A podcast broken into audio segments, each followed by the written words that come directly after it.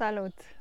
Uh, sunt Camelia și am venit cu un nou video uh, legat de limba română. Uh, astăzi am vrut să filmez din nou afară pentru că suntem la sfârșitul lui mai 2023 și este foarte frumos afară și am zis că trebuie să profit de vreme și să filmez din nou afară. Azi o să, azi o să vorbesc despre um, omografe. Um, da, o să vă pun un tabel um, în care o să vedem diferențele între diferite denumiri și termeni dintre ăștia tehnici în limba română. Uh, acest cuvânt vine din franceză, omograf, deși la origine este din limba greacă. Știți că multe cuvinte din limba română vin prin limba franceză și în limba română, deci via limba franceză. Și în greacă mi-am notat eu că homos înseamnă la fel sau asemănător și grafo înseamnă scrie, a scrie. Hm? Deja din start avem um, o explicație uh, și ce anume înseamnă omograf, omografe, ce sunt aceste cuvinte, nu? Sunt cuvinte care se scriu la fel, asemănătoare. Deci, omografele sunt cuvinte care se scriu la fel, dar pronunția diferă. și astfel de cuvinte există și în alte limbi, Uh, și astăzi o să vă prezint câteva în limba română. Acum, uh, lista de care vă vorbeam eu e legată de uh, om, omograf și omofon sau omonim. Deci, care ar fi diferența între ele? Termen omonim, semnificație diferită, ortografie la fel, pronunție la fel. Omograf, semnificație diferită, ortografie la fel, pronunție la fel sau diferită. Omofon, semnificație diferită, ortografie este la fel sau diferită, iar pronunția este la fel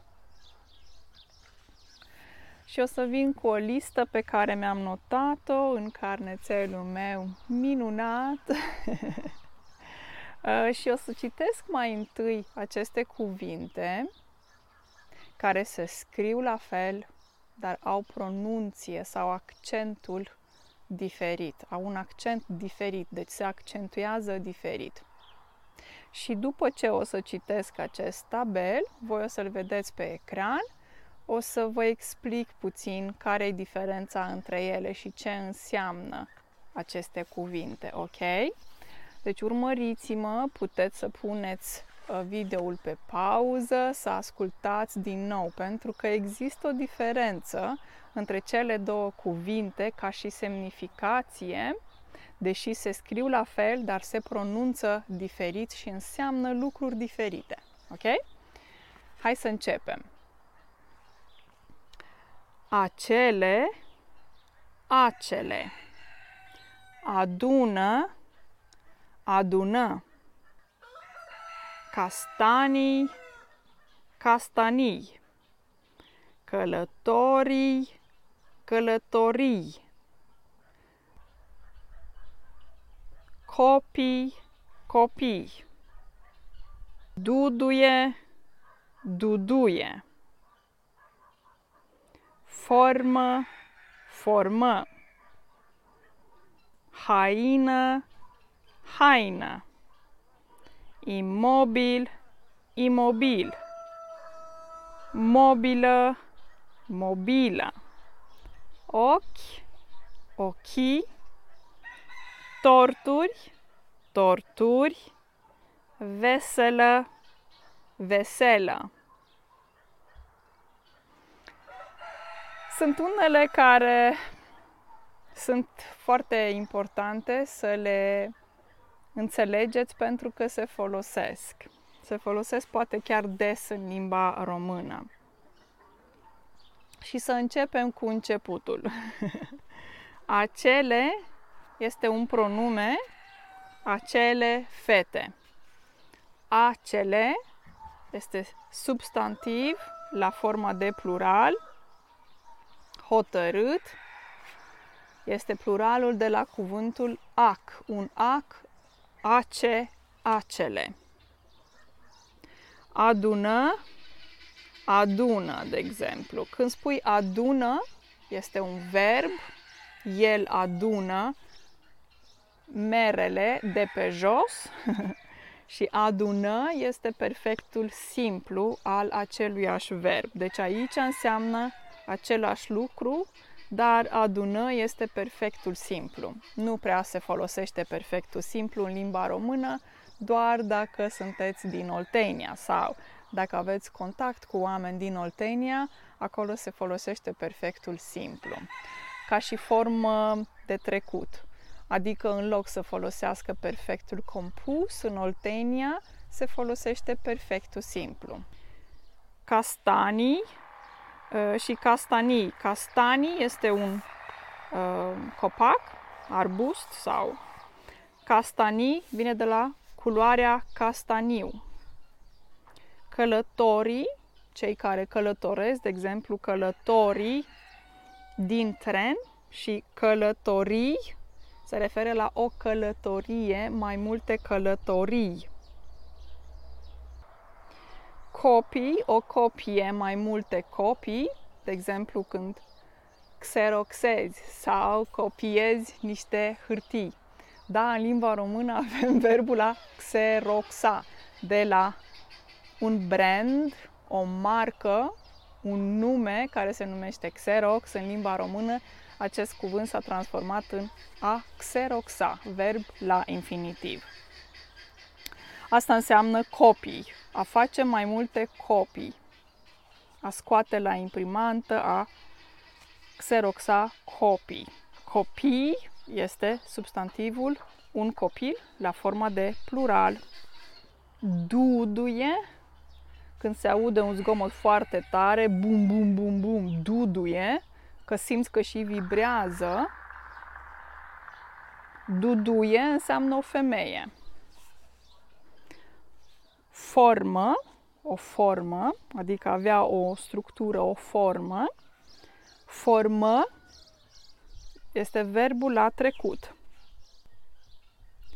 Haină și haină. Haină, știți mulți că înseamnă haină cu care te îmbraci. Haină înseamnă absân, care nu se poate opri, lacom. Este la feminin. Imobil, vorbim de imobiliare, mobilă, nu? Dulap și așa mai departe. Imobil, imobil care nu se mișcă. Și cred că e la fel și în alte limbi latine.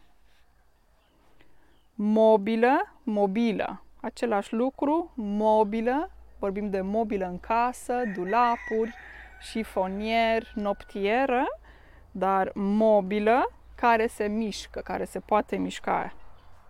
Uh, sorry, scuze, mobilă, care se poate mișca. Observați că și mie mi este greu câteodată. Ochi, avem doi ochi, dar a ochi este verbul.